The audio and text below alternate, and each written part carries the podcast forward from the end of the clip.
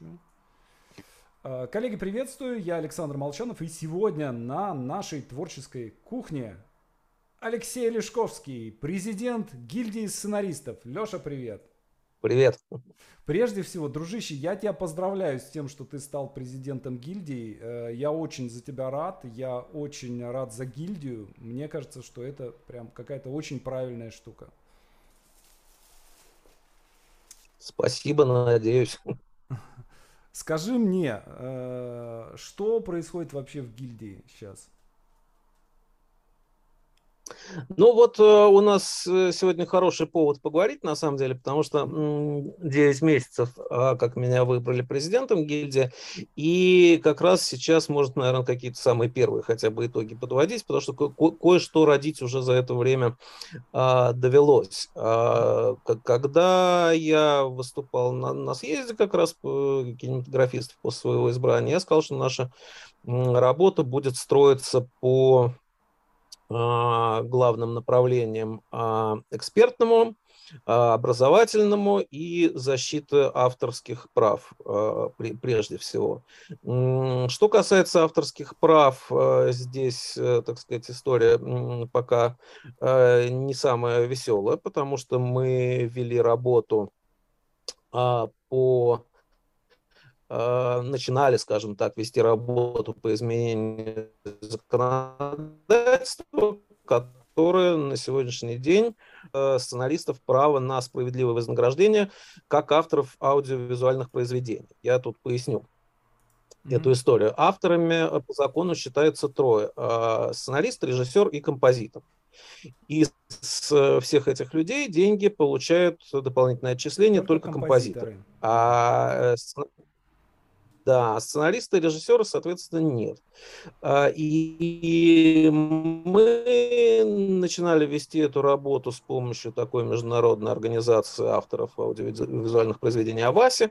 Я должен был лететь весной в Сеул на конгресс, но нас, значит, в последний момент, я стоял там в программе, все нормально, не то чтобы там, наверное, после февраля нас могли бы как-нибудь дипломатично обойти вниманием, вот, и, значит, все бы сделали вид, что ничего не происходит, но... Я был заявлен в программе, и в последний день, накануне вылета, значит, мне сообщили, что русские закенселены. Вот. И мне пришлось написать, посвящаться с правлением гильдии, и единогласно люди самых разных политических взглядов, у нас тут нет никакого раскола, у нас не политическая организация «Союз кинематографистов», это записано даже в ее уставе, мы единогласно приняли решение выйти из этой организации, я написал соответствующее письмо, вот, и поэтому мы определились, что мы будем заниматься защитой прав сценаристов сами. Это процесс, конечно, совершенно не быстрый, вот, он ориентирован там в лучшем случае на среднесрочную перспективу, но какие-то телодвижения мы продолжаем совершать. Что касается, так сказать, экспертной работы... Слушай, давай вот по этому направлению немножечко остановимся. Почему? Потому что мне кажется, что это одна из важных вещей, интересующих именно сценаристов. И здесь есть два таких аспекта, да. Первый – это защита неимущественных авторских прав, да, то есть это защита того, чтобы ты был в титрах, чтобы там тебя не уволили, тебя не переписали и так далее, да, то есть защита текста. И здесь не хватает, на мой взгляд, до сих пор нет работающего какого-то простого, элементарного механизма, который бы позволял зафиксировать авторские права на текст. Да, есть РИА, есть разные агентства, там я как-то делал ресерч, сегодня в 3 местах, сейчас я не вспомню, да, но я там в мастерской я даю эти 3 ссылки, да, в 3 местах в России можно зафиксировать авторские права на свой текст. И вот мне кажется, что это именно, есть ли в этом какой-то практический смысл, я, честно говоря, не знаю, но важно вот что. Важно то, что это убирает у людей страх за свой текст. Да? То есть появляется какое-то спокойствие. И мы знаем, что много мифов связано с кражей сценариев, но и тем не менее действительно это есть. Да? То есть тебя могут, допустим, условно говоря, не украсть сценарий у молодого сценариста и поставить его, снять за $1 миллион, да? Но могут человека выкинуть с проекта, например. Да, и оставить его без титров, без... Я без тут... всего. Вопрос фиксации. Я тут объясню, да. Тут объяснить это на самом деле несложно, потому что, во-первых, по закону никакой фиксации не требуется. Но она требуется для практики, потому что, если что, вопрос плагиата, вопрос воровства может выясниться только в суде. А если дойдет дело до суда, то придется подтверждать наличие авторского права на определенный момент. Вот ровно для этого фиксация и производится. Она производится абсолютно любыми путями. Можно зайти в нотариальную контору, зафиксировать появление документа. Можно там в гильдии показать, зарегистрировать сценарий, можно в РАО, можно там послать. Ну вот я помню, что в свое время в РАО, Леш, в РАО была такая штука, да, для членов гильдии. По крайней мере, я такую вещь делал со своим сценарием, с одним. У меня была некая спорная ситуация. Да, просто берется сценарий, распечатывается в 2 экземплярах. 1 экземпляр остается в гильдии, 2 экземпляр остается у меня. И... на каждую страницу шлепается печать, да, что мы это дело фиксируем, и остается 1 экземпляр, остается в гильдии. Есть ли сейчас такая штука? Она, в принципе, предусмотрена, так сказать. Другое дело, я бы даже сказал, что это не имеет большого смысла, потому что сейчас есть электронные банки данных, которыми я в том числе пользуюсь, которые дают какие-то сертификаты. Самая вычурная история связана с библиотекой Конгрессов Соединенных Штатов, в которой тоже там можно что-то отправить. То есть это вопрос такой, скорее, формальный. В конце концов, наверное, теоретически для суда даже слов 2 свидетелей должно быть достаточно. Другое дело, как они там могут это зафиксировать. То есть это такой формальный юридический вопрос прежде всего, потому что в законе четко сказано, что авторские права возникают в момент написания произведения. Вот. Но тут есть значительно более интересные случаи. Во-первых, как мы все прекрасно понимаем, любой сценарий, ну, крадет целиком только идиот, потому что это дороже обойдется, потому что по суду его разденут, разуют. 5 миллионов выше. Да, там все что угодно. А если еще удастся доказать того, что это организованный сговор, то там еще продюсеры могут пойти паровозиком и все что угодно вообще. Да? Вот. Но опять-таки таких идиотов нету, а спереть, допустим, идею, которая авторским правом в принципе не охраняется, не мешает вообще никто. И если сопрут синопсис, там, предположим, то это надо еще по суду пытаться доказывать, что этот человек не сгенерировал аналогичную идею, а именно вот что списал, слезал, а это доказать, конечно, очень и очень сложно. И на самом деле даже на цивилизованном Западе замечательным образом прут идеи сюжета, как бы, и Егор Москвитин как-то рассказывал, какой-то замечательный человек, сейчас вылетел из головы, который принес на один канал свою идею, там сказали, значит, спасибо, и выпустили свой сериал, принес на другой, там сказали спасибо, и выпустили свой совершенно другой сериал, и потом он, наконец, сам выпустил по своей идее компьютерную игру.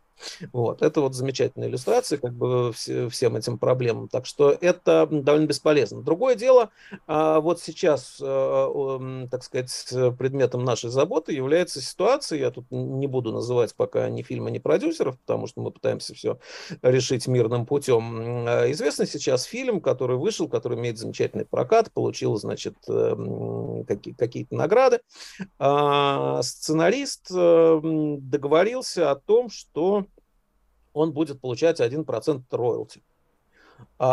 И в договоре было написано, значит, ну, то есть сценарий был передан по акту, там права все отчуждены, там все было как бы замечательно, никаких претензий нету, все очень хорошо.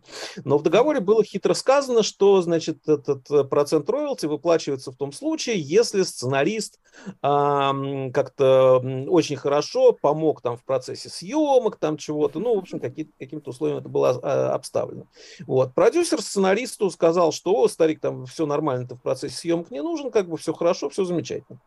А некий редактор этот сценарий там чуть-чуть поправил, значит, я имел возможность сравнить, были какие-то совершенно косметические правки, значит, и оказался вторым автором в титрах. Mm-hmm. И когда сценарист попросил, значит, а фильм начал неплохо прокатываться как-то, и когда сценарист поднял вопрос о роялти, ему сказали: извини, дорогой, ты вообще тут ни при чем.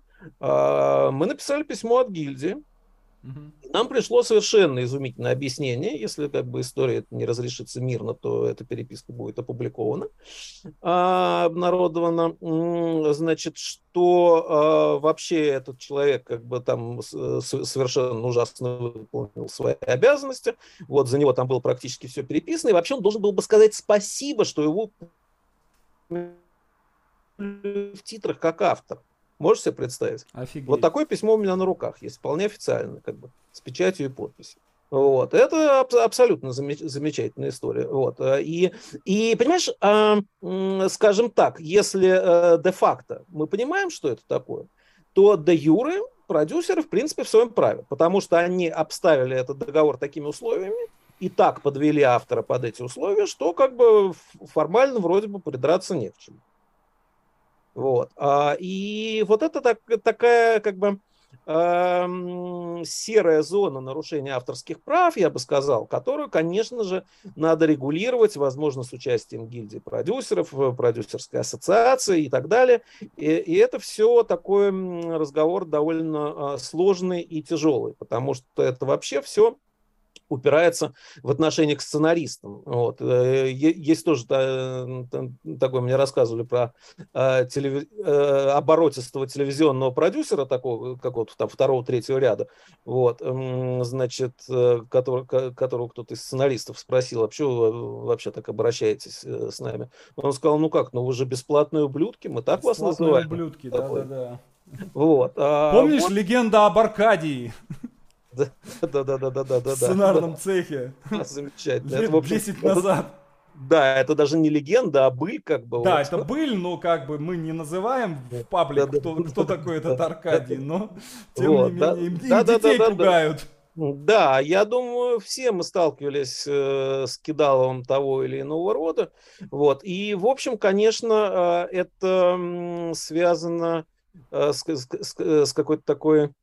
как бы это сказать, с отношением, в общем, к профессии сценариста, потому что из человека, который создает историю и, в общем-то, создает смыслы, он, ну, по крайней мере, за вычетом каких-то там сценаристов первого ряда совершенно, которые там могут диктовать свои условия, он превратился там как бы в какой-то обслуживающий персонал, как бы, да. Леш, там... ну ты понимаешь, вот это вот все, это очень небезопасные истории, да, то есть я понимаю, мы с тобой здоровые, крепкие мужики, да, мы еще как-то держимся. Но я знаю людей, ты знаешь людей, которых такие вещи ломали. Да, например, Эдик Резник, да, великолепный сценарист. Вот после одной из таких историй, все, он как бы завязался с сценаристикой, уехал в Америку. Юрий Смирнов, который этот эффект бабочки, да, то есть замечательный, невероятно талантливый человек со сложным характером, с очень... эффект дракона. Да. Как? Эффект дракона. Эффект дракона, да. Почему-то мне этот эффект бабочки. Вот. И очень хороший сериал. И должны были делать продолжение. Ну и вообще, как бы, парень должен работать только в путь. То есть сидеть и херачить там по 10 часов в день. Вот. Но у него с тех пор не вышло ни одного проекта. Да, и ты понимаешь, что это людей просто ломает. Вот они сидят потом, и как бы, и все. И 10 лет ты видишь, что человек просто самоуничтожается. Это вообще большая проблема, которая упирается и в кинообразование, и в образование редакторов, и в систему, так сказать, взаимоотношений в индустрии. Потому что, наверное, со мной согласятся почти все сценаристы. Да. что она у нас выстроена каким-то диким образом. Я не хочу тут впадать в какую-то конспирологию, рассказывать о том, что у нас все плохо, потому что, в общем, насколько мы знаем практики американской киноиндустрии, значит, по постам нашей коллеги, знакомой Лили Ким, в общем, там тоже все в общих чертах на это достаточно смахивает. Другое дело, что у них есть какая-то достаточно решающая и серьезная роль шоураннеров, которые у нас пока еще только этот институт только... Ты знаешь, мне кажется, что все это от традиций зависит, да, что можно выстроить каким-то образом отношения, да, то есть вот как-то мы этим не занимались никогда, а вот если бы было, вот как композиторы, да, вот у них был Хачатурян, чувак просто, которому палец в рот не клади, да, то есть очень мощный человек с очень мощным административным ресурсом, и вот он выбил роялти для композиторов, да, это вот чисто был ресурс одного человека. Вот, а у нас как-то, ну, вот не знаю, как-то вот, если бы вместо Эдуарда Яковлевича, такого идеалистического, замечательного, великолепного человека, да, вместо него был бы какой-нибудь такой вот пробивной дядька. Да, тут я бы сказал, тут дело даже на самом деле не то чтобы в прорывных дядьках, потому что тут вообще очень сложные системные вопросы. И, вот и кот. Да, вот и кот появился, он решил мой чай попить. Тут сложные системные вопросы вообще взаимоотношений в индустрии, взаимоотношений, так сказать, заказа, потому что, ну, мы понимаем, что есть достаточно пробивные там дяди и тети, у которых там все сейчас нормально складывается, но это всегда достаточно тяжелый путь какой-то борьбы вообще там и все такое, и фактор везения в этом значит очень много. Тут я, наверное, бы плавно перешел на тему образования. Вот, да. Потому что это, мне кажется, очень связанные вещи. Даже если я бы сначала перешел плавно на тему, так сказать, экспертной работы гильдии, тут я могу прежде всего слегка похвастаться, потому что на питчинге Московского кинофестиваля, питчинге дебютантов, который прошел только что, я побывал отборщиком коротких и полных метров. И мои фавориты получили по 1 миллион рублей, и я очень рад, так сказать, качество отбора в этих номинациях вызвало благодарность жюри, это все очень, очень приятно и так далее. И вот вообще, так сказать, история с отбором на любые фестивали, она очень и очень важна на самом деле, потому что ничего не стоит пропустить какой-то бриллиант. А я нашел как минимум 2 бриллианта, не говоря о просто очень хороших сценариях. Как бы, да? Конечно, общий уровень, к сожалению, внушает печаль и...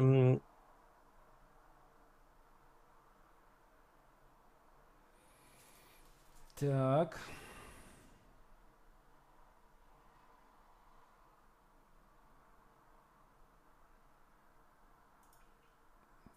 Так, сейчас, ребят, я напишу. Чуть Леша выкинула его из трансляции, по-моему.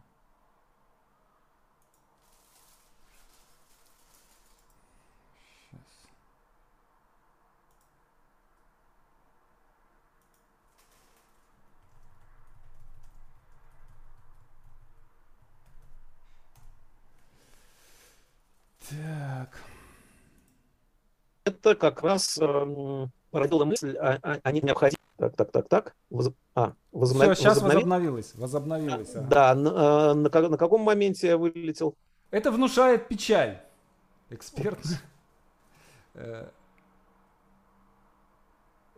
Упс.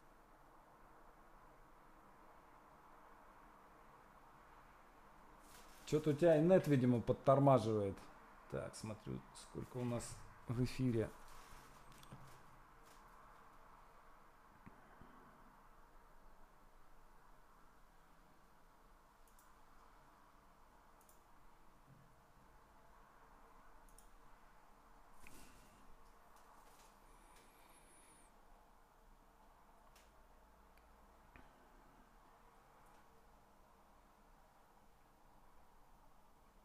Так, ну пока Леша подключается, я перезапускается, я еще одну вещь скажу. На самом деле здесь есть еще один важный момент. Я думаю, что, может быть, мы обсудим его сегодня. Это момент, связанный с роялти. Так. Да. Подключаешься. Да. Прошу прощения, это я уже... Я вернулся, кажется, да? Да, ты вернулся. Так, попробуем, или мне придется, может быть, выключать... ну хорошо, попробуем. В какой момент я исчез? Ага. Сейчас, на чем я остановился? Сейчас нормально, да. Момент... Состояние текстов, которые присылают, да, оно внушает опасения. Да, с одной стороны, это, конечно, неизбежно, потому что процентное соотношение, оно, наверное, бывает таким всегда.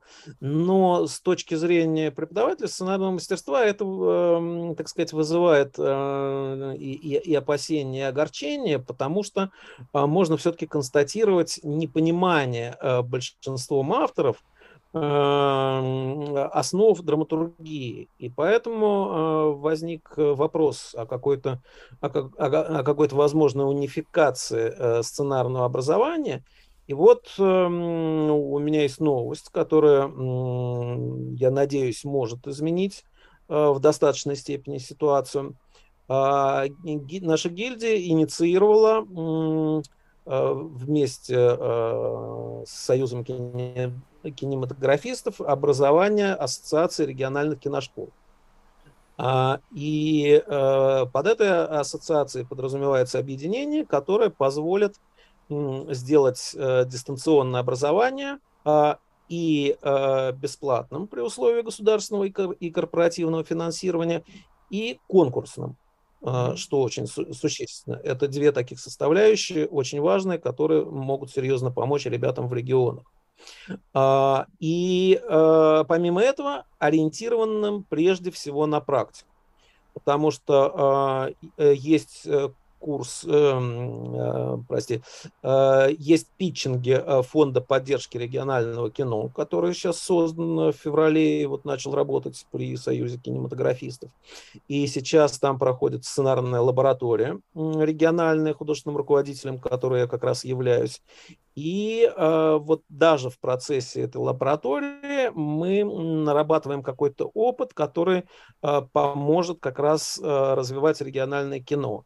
И, в принципе, я могу сказать, что в первую очередь, наверное, мы даже как гильдия сейчас и образовательное направление нашей гильдии, мы стараемся ориентироваться как раз на регионы в первую очередь.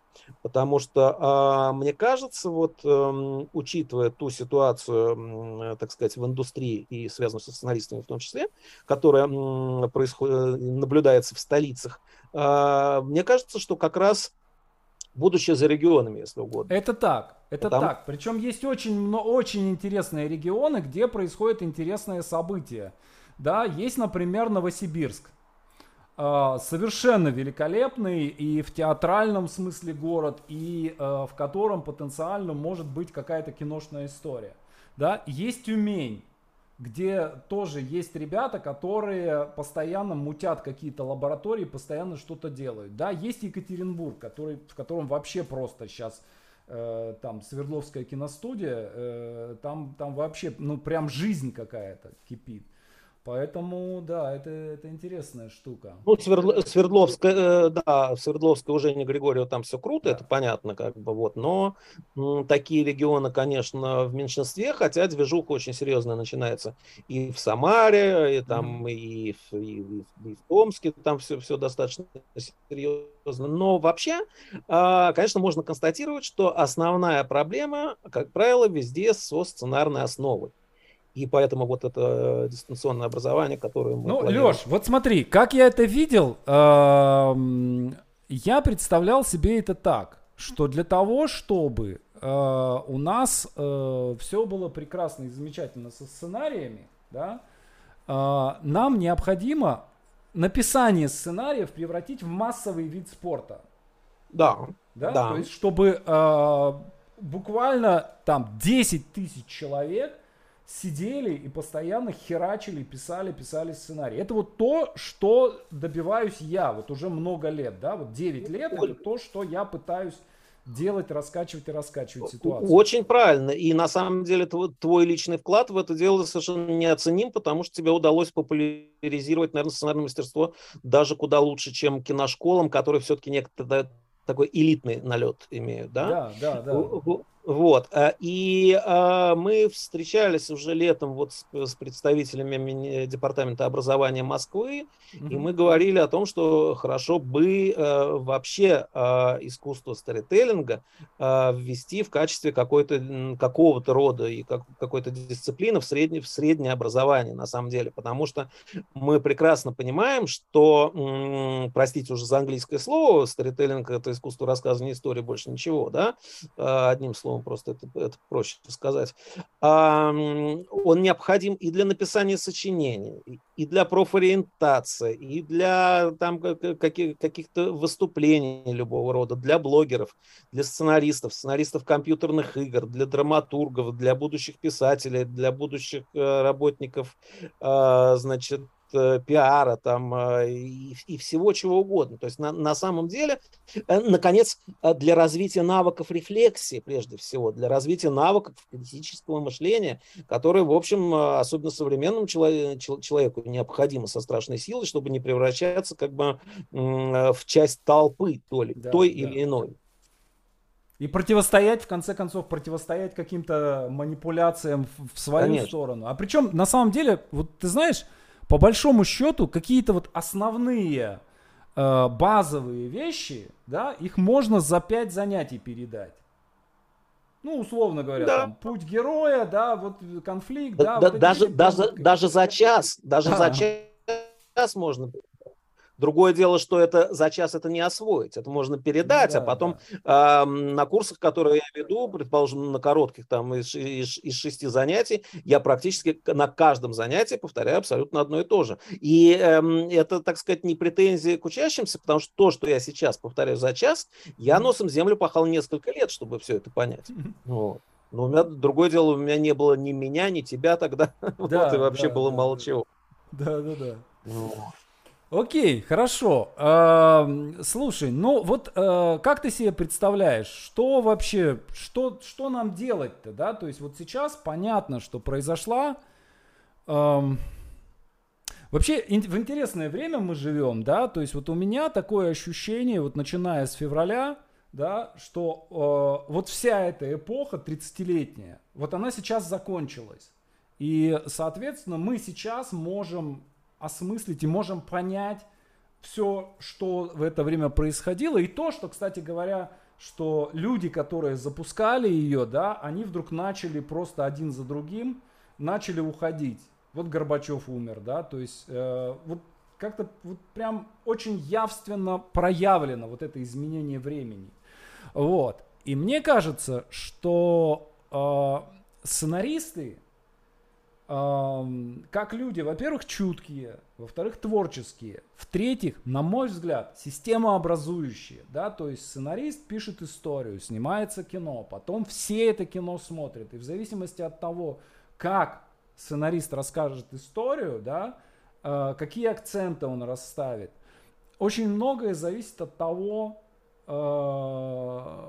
От этого очень много зависит то, как люди будут дальше жить, да, то есть они это берут как модель. И вот до сих пор модель была такая, условно, в русском кино, да, то есть с одной стороны это там патриотические боевики, которые делались с холодным носом, да, делали люди, которые не верили абсолютно в то, что они пропагандировали, и относились, ну и результат получали соответствующий, да. Не буду называть конкретные фильмы, да, но по большей части они за очень редкими исключениями, естественно, есть и хорошие фильмы, да, там «Мы из будущего», например, там «28 панфиловцев», да, но и наряду с этим большая часть очень плохие.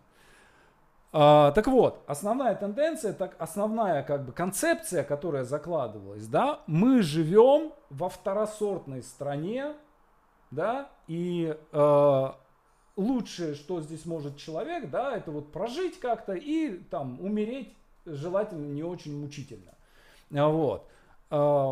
Я несколько дней назад проводил опрос в запрещенной соцсети о том, каких фильмов вы боитесь. Вот. И мне очень понравилось, одна девушка написала: вот я живу в Израиле, да, и говорит, мне всегда было страшно смотреть русское кино современное. Да, то есть ты сидишь, смотришь и думаешь, и потом выходишь оттуда, да, а тут море, пальмы, да, свежий воздух, да, и ты думаешь, зачем, вот что я вообще, жесть эту, зачем я эту жесть посмотрела, вот. И непонятно одно, а зачем мы всю эту жесть снимали 30 лет, понимаешь? И понятно, что, наверное, надо нам какую-то другую историю рассказывать. Вот ты как, знаешь, ты себе это представляешь? Я и здесь вижу, на самом деле, проблему драматургии. У меня очень хороший есть пример. Все мы знаем фильм «Левиафан», который для меня ярко отрицательный пример того, что снимается на государственные деньги. Не потому, что там какие-то проблемы показаны, не потому даже, что там чернуха, а потому что это, на мой взгляд, драматургически совершенно бессмысленная история. Не про героя, а про овощи. Если угодно, это как раз демонстрация выученной беспомощности с протестной фигой в кармане. Тем более мы хорошо знаем, откуда взялась эта история. Была куплена американская история настоящего героя, который вообще там боролся с корпорацией и героически погиб. Другое дело, там тоже сложный вопрос, насколько этот протест был осмыслен, но, тем не менее, это была самая настоящая история героя. И есть фильм «Дурак», который с точки зрения чернухи может быть еще хуже, чем «Левиафан», но это настоящая история героя, который борется до последнего. И вот это уже ближе, значит, к оригиналу, который был взят в качестве основы «Левиафана». И вот, на мой взгляд, такой фильм как раз заслуживал бы государственной поддержки, потому что это фильм про героя, который пытается сделать свою страну и все вокруг себя пытается сделать лучше. Это не самый прямолинейный фильм, потому что для меня это финал открытый, там герой не то гибнет, не то на самом деле он сейчас вот очухается, поднимется и пойдет, и вдруг окажется, что даже дом не развалится, а все будет по-прежнему. Но даже если считать это драматической иронией, все равно это не отменяет абсолютно героического начала этой истории, да? И вот мы как раз только вчера проводили в рамках кинофестиваля круглый стол по госзаказу. Это была такая довольно представительная компания.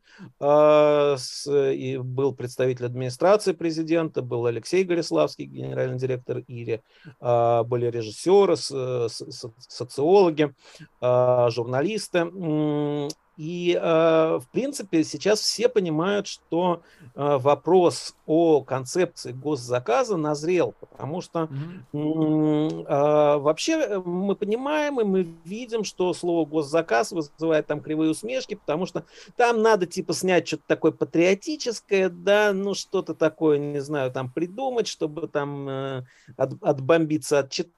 И, в общем, вот такое вот отношение, как бы там с кривыми улыбочками, где-то в чем-то оправданное, потому что мы видим, что в общей массе снимается такого, в кавычках, патриотического. Хотя на самом деле, давай посмотрим на Голливуд. Там вообще весь контент патриотический, если так можно сказать. Это так.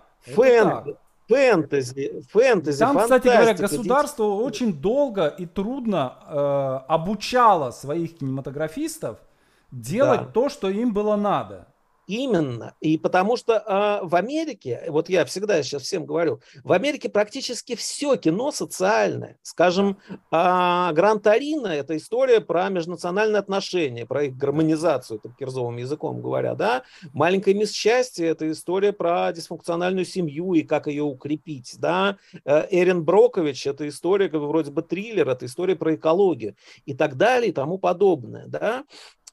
И вот мы как раз говорили о том, что могло бы лечь в основу госзаказа. Вот я четверть века назад, я был шеф-редактором пресс-клуба Многие, наверное, помнят такую программу. И я уже тогда очень сильно вообще интересовался тем, что происходит с нашим обществом. Я придумал такую тему для очередного выпуска «Заговор против России». То есть вообще, что у нас происходит, вообще, кто в этом во всем виноват. И я там познакомился с совершенно замечательными людьми-философами, от которых Ельцин потребовал сформулировать национальную идею. И вот их поселили где-то на каких-то подмосковных дачах, и они там, соответственно, выпивали, закусывали, обсуждали национальную идею. Все это было как бы очень долго. Никакой национальной идеи не сформулировали, значит, и как-то все это так никуда не уперлось. Это в то время, когда покойный Даниил Дондурей все время кричал: «Дайте смыслы, пусть кино даст смыслы. Где эти смыслы?» И на самом деле его призыв оставался абсолютно без ответа. Мне кажется, идея-то, она очень простая. Это идея социальной справедливости. А ты знаешь, такая идея, она вообще, конечно, интересна, но я бы сказал, что это раскалывающая идея. Идея, которая общество раскалывает. По одной простой причине, что для либералов, значит, справедливость одна, а для патриотов другая. И эта справедливость заключается только в том, чтобы, значит, под шконку загнать своих оппонентов. Мы это понимаем, да? Вот. А, значит, и с такой справедливостью никакого объединения общества не будет. А самое главное, объединяющее общество смыслы. Я бы сейчас, так сказать, хотел устроить небольшую провокацию, жалко, что ее нельзя подрастянуть. Мой тезис тот, что социальная функция кинематографа, на самом деле и вообще кинематографа, и в первую очередь претендующего на государственную поддержку, пропагандировать скрепы. Теперь, когда наши слушатели успели, значит, наверное, поплеваться, посмеяться. Ну, все, значит, с тобой ясно, ватник, Лешковский. Да, вот. Я недавно заметил, что все люди, которые смеются над скрепами, они попросту элементарно не знают, что это такое. А я позволю себе просто процитировать слова президента, который сказал: «Российское общество испытывает явный дефицит духовных скреп, милосердия, сочувствия, сострадания друг к другу, поддержки и взаимопомощи. Дефицит того, что всегда во все времена исторически делал нас крепче, сильнее, чем мы всегда гордились».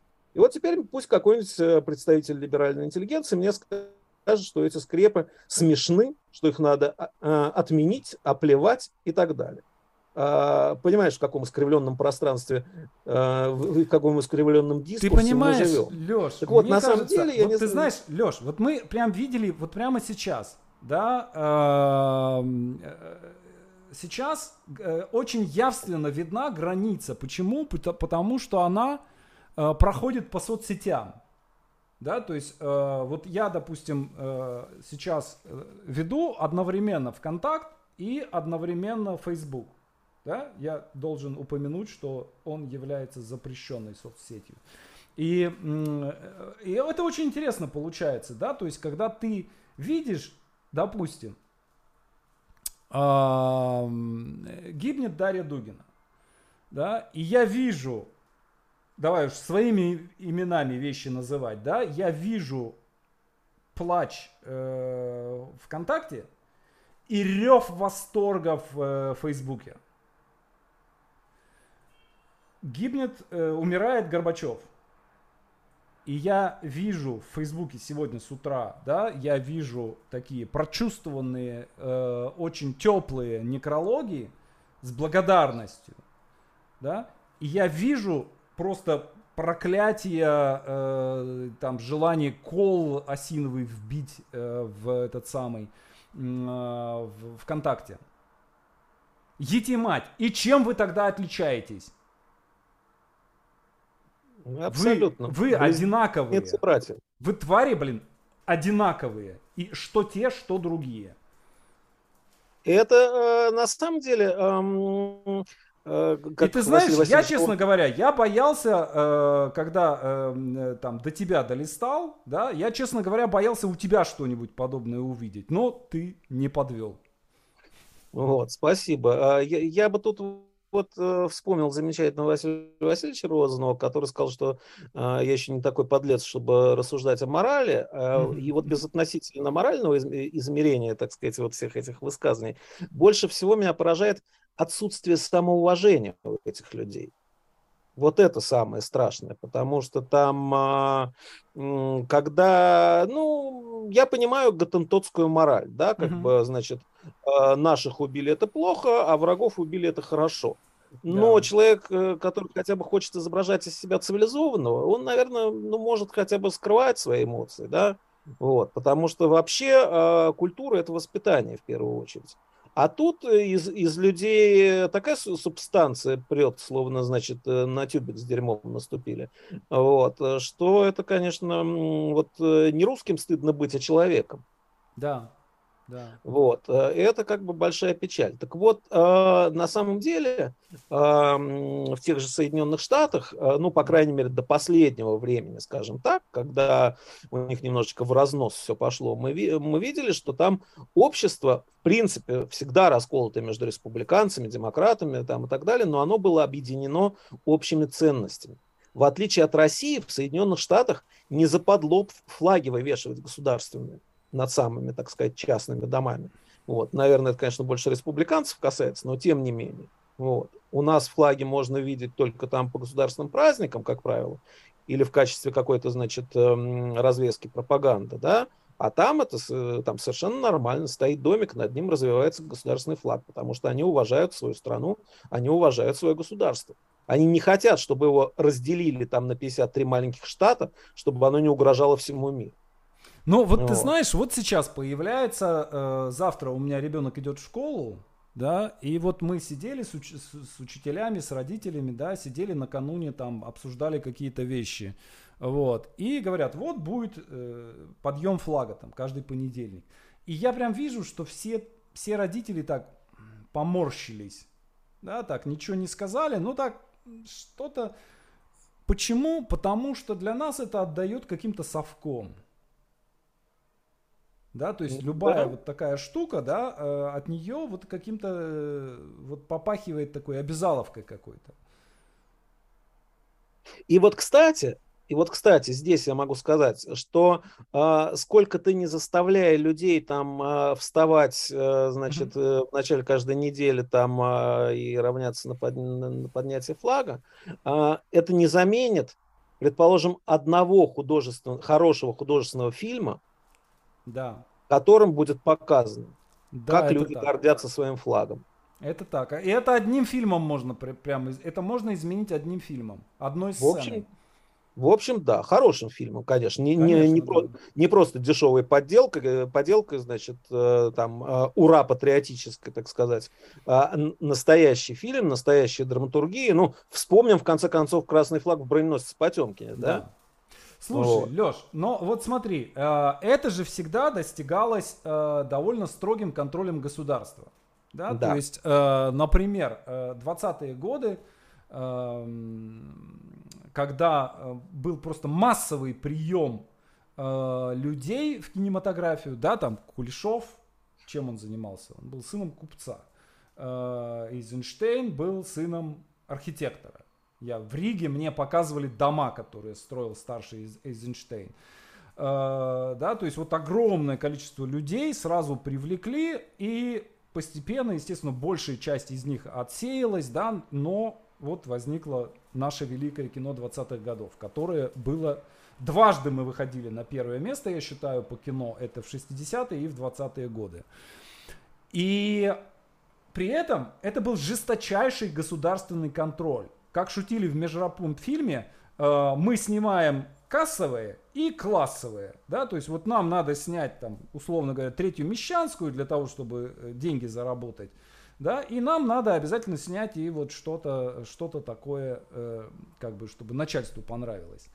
В Америке, опять же, за счет того, да, вот идеи, они проникают все-таки через кино.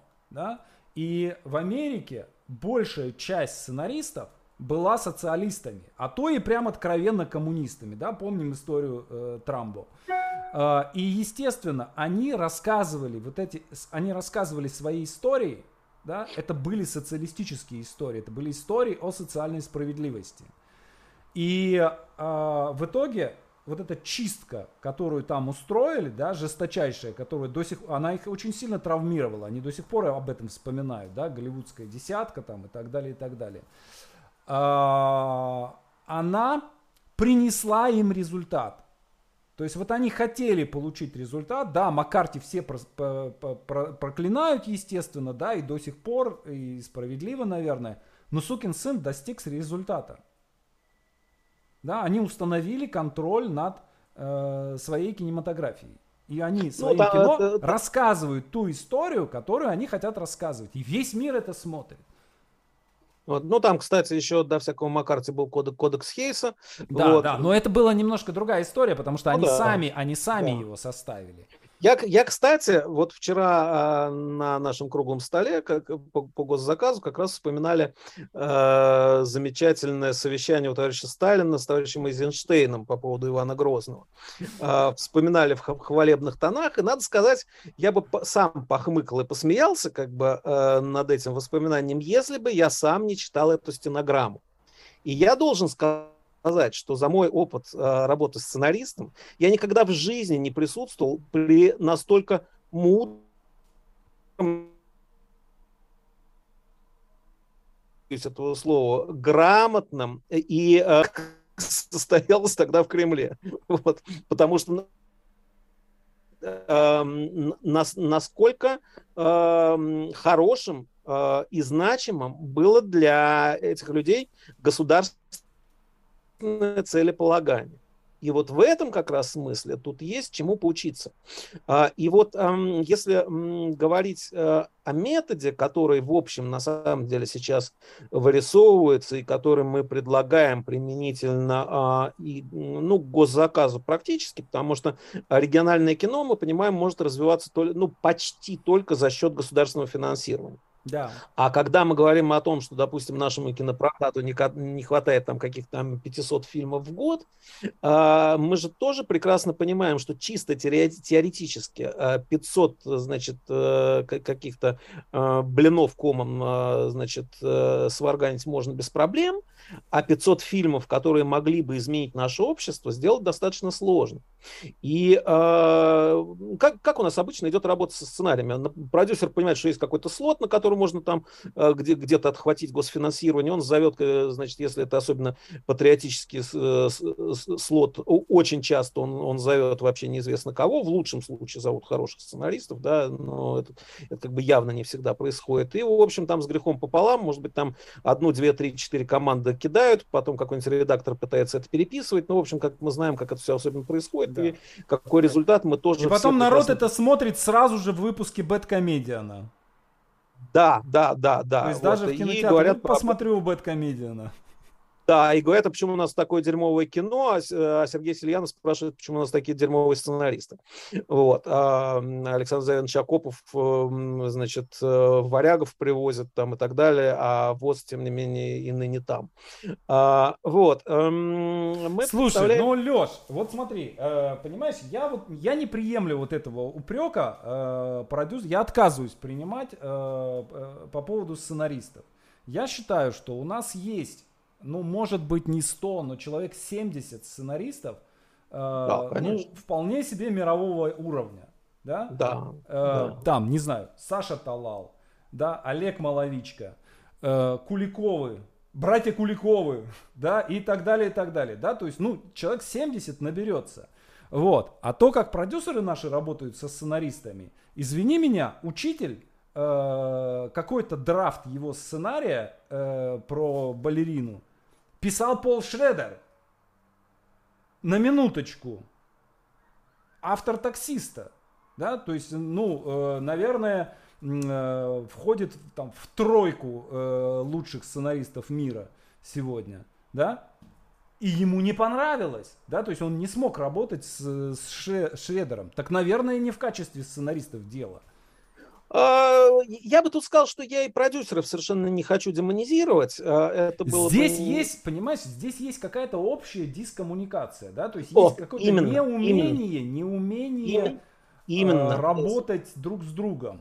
Да, золотые твои слова, это какой-то вечно испорченный телефон, потому что покаяться, выражаясь языком известной страты, значит, мы могли бы все друг перед другом, сценаристы перед продюсерами, продюсеры перед сценаристами, редакторы перед сценаристами и так далее, потому что мы понимаем, что, в общем-то, очень высокий процент в каждой из групп составляют халтурщики, честно скажем. Да, это так.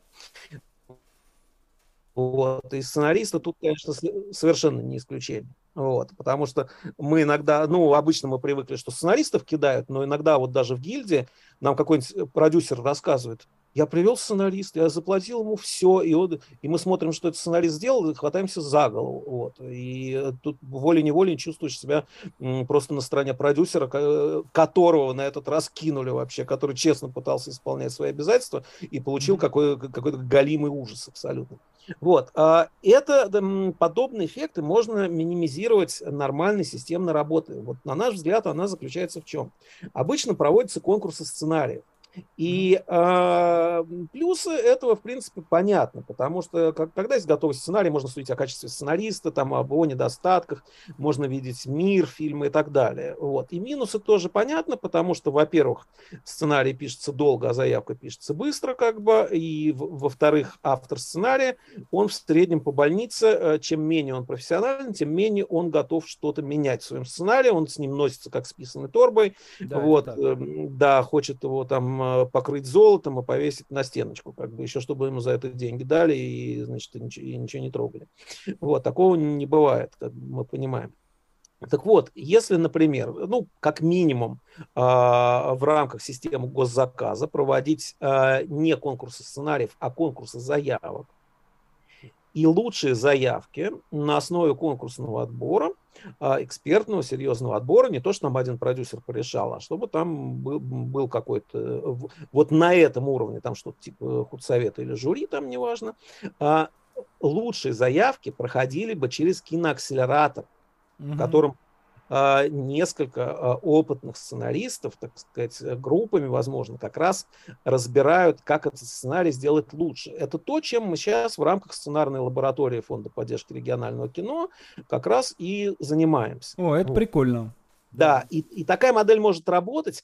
И сначала, значит, уже не заявка, а проект истории, состоящий, предположим, из презентации, да, ну, когда понятна структура истории, когда существует уже доработанная заявка, нормальный концепт, хорошая презентация, Dreamcast, возможно, может быть, какая-то уже предварительно разработанный продюсерский проект на каком-то уровне, и это уже выносится на питчинг Министерства культуры, возможно, Министерства культуры, там, фондов, опять-таки, Института развития интернета и так далее, да, и дальше, если проект претендует на господдержку, то тогда, вероятно, уже на конкурсной основе государство может выбирать и продюсера, контролируя каким-то образом, да, вот, потому что мы прекрасно понимаем кучу каких-то историй, когда Министерство культуры дает деньги на какой-то конкретный сценарий, а снимают вообще неизвестно что.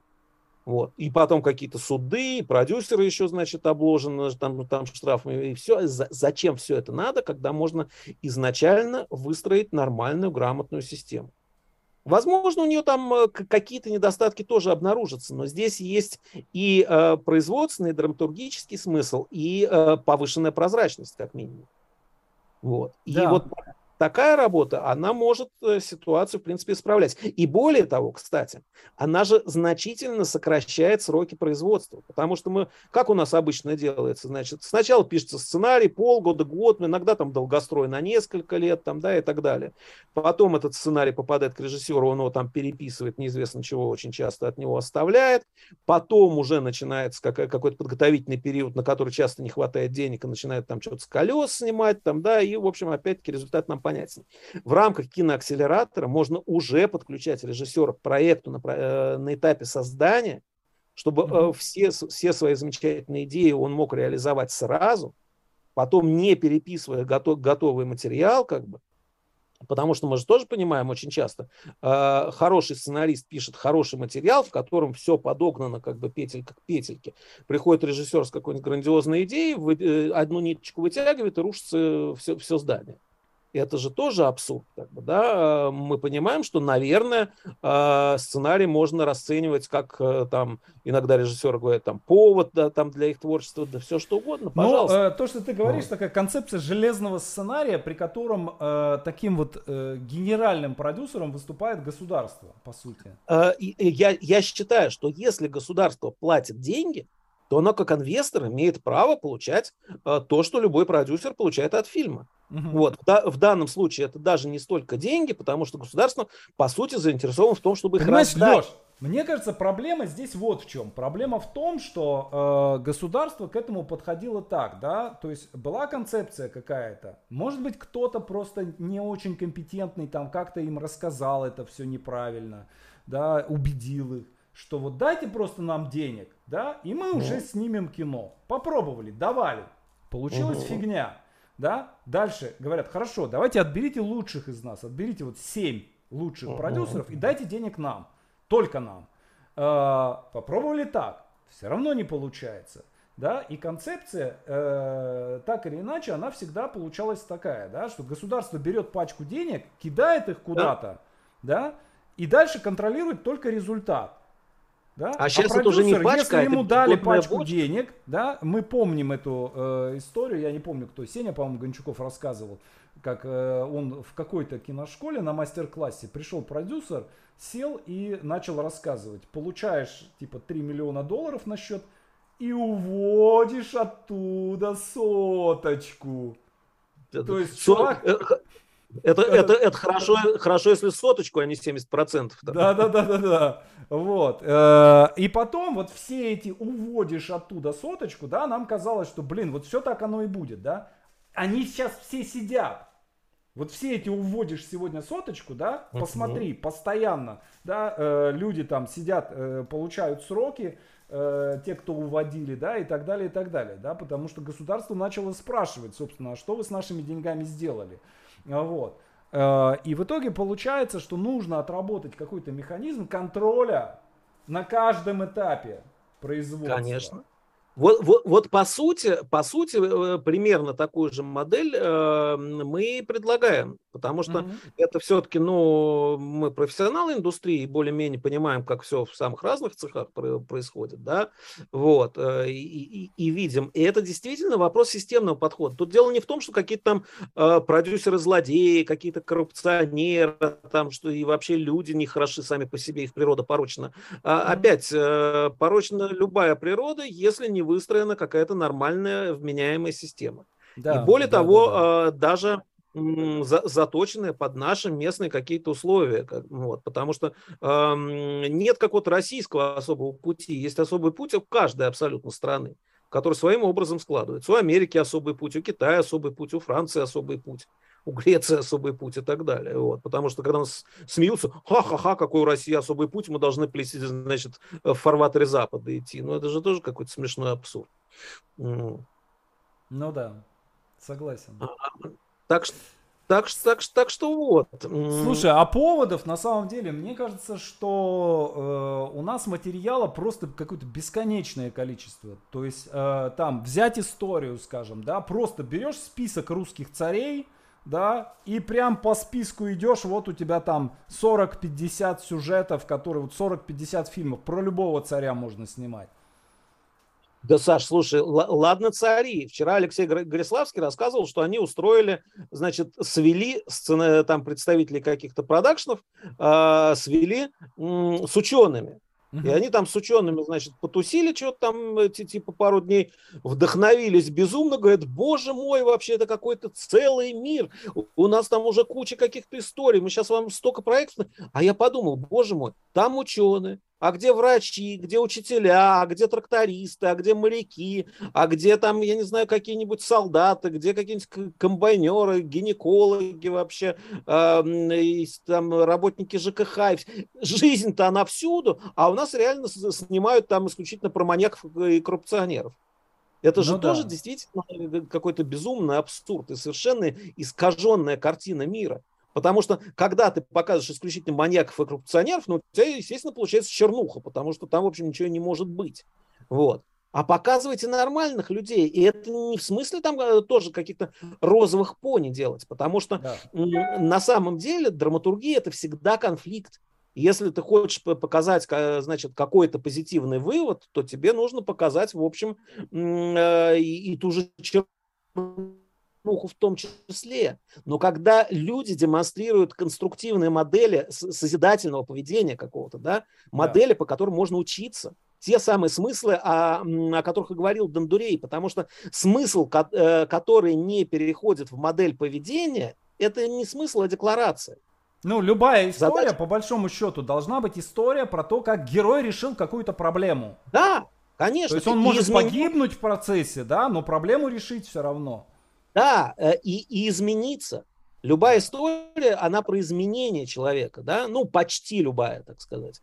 Вот, там, мы понимаем, бывают герои, которые мир вокруг себя меняют, как Форрест Гамп, там, да, вот, но тем не менее, если говорить, так сказать, о макете, то это действительно история решения проблемы, история изменений. Вот.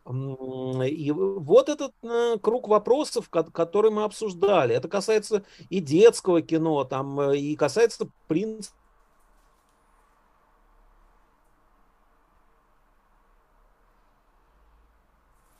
Так, опять что-то у нас пропало.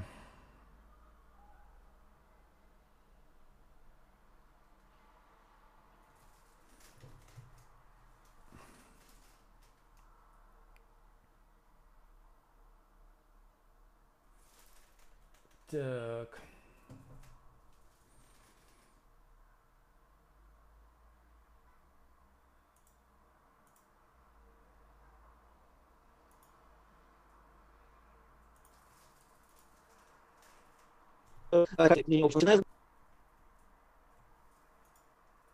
Да, на самом интересном месте оборвали. Да, опять вылетел. Ага, опять вылетел.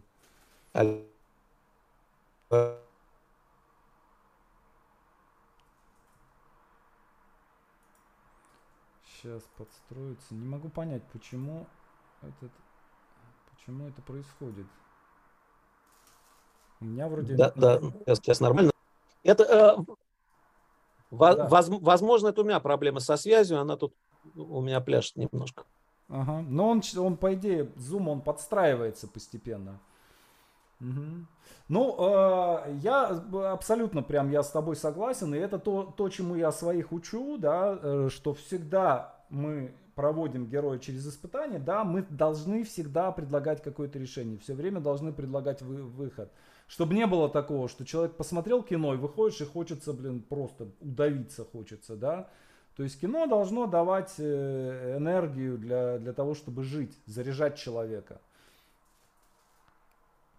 Ну, видишь, я на самом деле, мне это абсолютно близко, то, что ты говоришь, и я в этом всем, во всей этой схеме, свою задачу вижу в том, чтобы делать максимальную популяризацию сценарного мастерства. То есть, чтобы обеспечить вот те самые 10 тысяч сценаристов на вход, да, чтобы как можно больше людей хотело, писало, осваивало сценарное мастерство, да, чтобы это... мне кажется, что это может изменить вообще все. То есть, чем больше людей будут писать сценарий, тем лучше будут те самые там 10-15 лучших сценаристов. Так, опять вылетела трансляция. Так, что у нас есть в комментариях? Так, может, режиссеру просто снимать, а сценаристу писать? Может, такое должно происходить? Ну, теоретически, да. Теоретически так оно и должно происходить. Так, про царей там трудно найти классный сценарий, там единственный момент — приход к власти, а потом эволюция. Да, особенно вот, например, у Петра Первого скучная жизнь была, или у Ивана Грозного, или у Николая Второго, да, или у Александра. Да. О чем там снимать? Ничего же интересного у людей в жизни не происходило. Ага. Так, есть... Саш, я, извини, я буду, наверное, с картинкой, потому что я подошел поближе к роутеру, вот, значит, и здесь у меня нет кадра и так далее. Okay. Вот. Я думаю, на меня уже посмотрели, и пусть будет лучшая версия меня. Да, хорошо, хорошо. Так, значит, смотри, еще один момент я хотел обсудить. Мы, в принципе, концептуально мы все обсудили. Еще момент, связанный с роялти. Очень болезненный для всех сценаристов. И было много разных попыток что-то сделать по этому поводу. И там есть один нюанс. То есть понятно, зачем это нужно сценаристам. Да? То есть сценаристы живут в ситуации, когда они получают гонорары. Иногда хорошие гонорары, иногда очень хорошие, иногда не очень хорошие. Но это разовый гонорар. И, скажем так, вот в драматургии, да, в театральной, я написал пьесу, и пьеса идет уже 15 лет. Да? И если пьеса хорошая, то чем дальше, тем больше она начинает зарабатывать. Вот пьеса «Убийца», допустим, там 15 лет назад я ее написал. Вот в этом году я съездил в отпуск всей семьей на гонорар, на роялти с европейских театров, которые получил за этот год. Да? Со сценариями ситуация другая. И в итоге получается такая штука, да, что человек, сценарист, не может остановиться. Он должен писать, писать, писать, писать.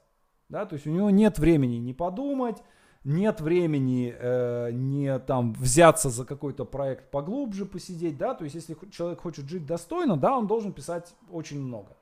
Ты помнишь Эдуарда Яковлевича, как он работал последние годы, да, он работал просто как сумасшедший, да, он херачил 8-серийник за месяц.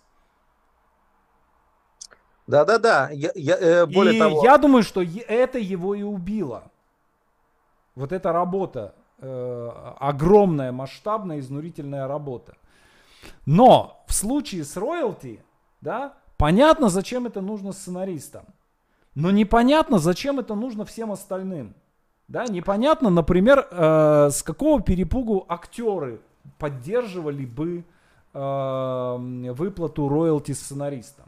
Да? На актерах это, по сути, никак не сказывается, потому что, когда мы говорим вот о том, что называется на Западе справедливое вознаграждение, то, что получают как раз авторы произведений, за это не платят ни актеры, ни продюсеры, это, так сказать, то, что берется с вещателей.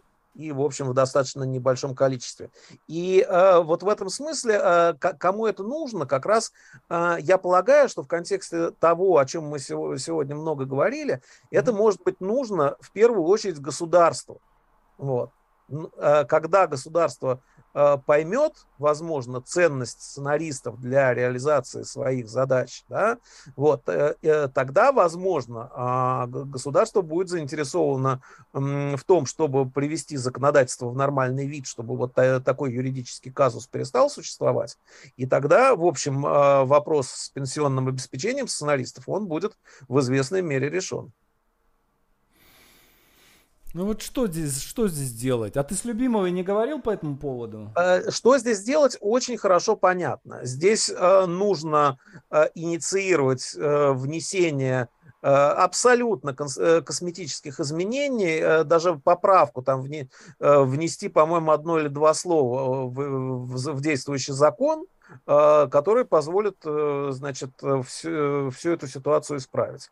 И тут вопрос в том, кто инициирует внесение, так сказать, этих поправок в Государственную Думу. И, ну, соответственно, этот вопрос должен там пройти кучу, тогда будет согласовать. Леш, мы все это проходили. Нет. Слушай, мы это лет 10 назад в сценарном цехе, помнишь? В итоге понятно, что сценарный цех — это такая аморфная достаточно история, да, и в итоге даже не смогли письмо составить. Но тогда я сел и я написал письмо. Я написал письмо в Госдуму, и я написал официальное письмо, просто вот я сценарист Александр Молчанов, и написал письмо в Минкульт. И оттуда я получил отписки. Понимаешь, зачем им это делать? У них нет мотивации это делать. Опять, это вопрос аргументов И мы сейчас над этой темой с Союзом кинематографистов работаем как с общественной организацией, которая, в общем, имеет определенные права, определенное влияние, так сказать, и к ней прислушивается. Вот. Но я бы не хотел, чтобы тут какой-то ложный оптимизм такой звучал, потому что это работа, которая может растянуться на 2 года, на 5 лет. Вот. Это все, конечно, так сказать, не вопрос, который решается моментально. Но чем понятнее будет, насколько сценарист в принципе полезет, если угодно, то настолько же больше шансов и будет решить эту проблему поскорее. Ну да. Понимаешь, тут получается какая-то ситуация, да, допустим, любимого министра культуры тоже, вот она все время пишет, да, вот у нас проблема с сценаристами, у нас проблема со сценаристами, да, но, ребят, если вы к сценаристам относитесь все время как к грязи из-под ногтей, да, конечно, у вас будет проблема со сценаристами. Ну, если вы их не уважаете, если вы их не платите, да, им не платите, если вы их унижаете все время, ну, как бы... Ну, а Министерство культуры как раз совершенно не отвечает за то, что сценаристов кто-то там унижает и не платит. Тут менткульт чист. Вот. И более того... мне кажется, что это они должны. Только Минкульт может сделать... то есть ни Госдума не будет этим заниматься, да? То есть Минкульт заинтересован в этом. И Минкульту это вот так вот сделать роялти. Ну, опять это делает все-таки Дума, Минкульт не может... Понятно, да? Дума сама по себе, и этот ежик, пока его не пнешь, он не полетит. Да, и мы, разумеется, очень рассчитываем, и мы, так сказать, налаживаем сотрудничество с Министерством культуры, как раз как с одной, скажем, там, едва ли там не из 2-3 организаций, которая может быть инициатором внесения подобных изменений в законодательство. Вот. Но это, разумеется, все, что касается бюрократических процедур, это, разумеется, очень сложный вопрос, как бы, который нуждается в согласованиях, там, бог весть в чем. Вот. Поэтому это работа, которую мы, скажем так, начали, вот, но тут, что называется, это как почти как с ремонтом, знаешь, начать его можно, а закончить невозможно. Да. Вот, но надеемся, что все-таки... Надеемся, по большому счету работа, вот сколько мы с тобой там знакомы, все это время идет какая-то работа. Помнишь, вот тогда было, организовывали выступление Рауфа Кубаева на этом самом, на съезде, это было сколько, лет 10, наверное, лет 8 назад. Вот. Тоже это все как бы никуда не делось. А на мой взгляд, это вопрос сейчас такой основополагающий. Вопрос с роялти. Да, это достаточно тяжелая история, потому что когда я в это уже непосредственно погрузился сам, как бы, да, и, в общем, могу сказать, что я так уже хорошо в этой теме разбираюсь, как бы, и много с кем пообщался, да, вот. Чем дальше, тем больше понимаешь, что это все достаточно непросто и требует такой ювелирной, без преувеличения, работы. Окей, хорошо. Есть еще какие-то темы, может быть, о чем я должен был бы тебя спросить, но забыл? Ну, я так толком не припомню. Мы, по-моему, довольно многое обсудили, как бы, так сказать. Ну и в любом случае я рад всегда у тебя побывать и с удовольствием поговорю снова. И что забыли, сможем обсудить. Да. Я тоже очень рад тебя видеть, соскучился. Вот, так что я тебя обнимаю. Давай, дружище. Вот. Да, вот. Взаимно. Тоже рад был пообщаться. Давай до следующей встречи. Береги себя. Все, пока. Счастливо, пока.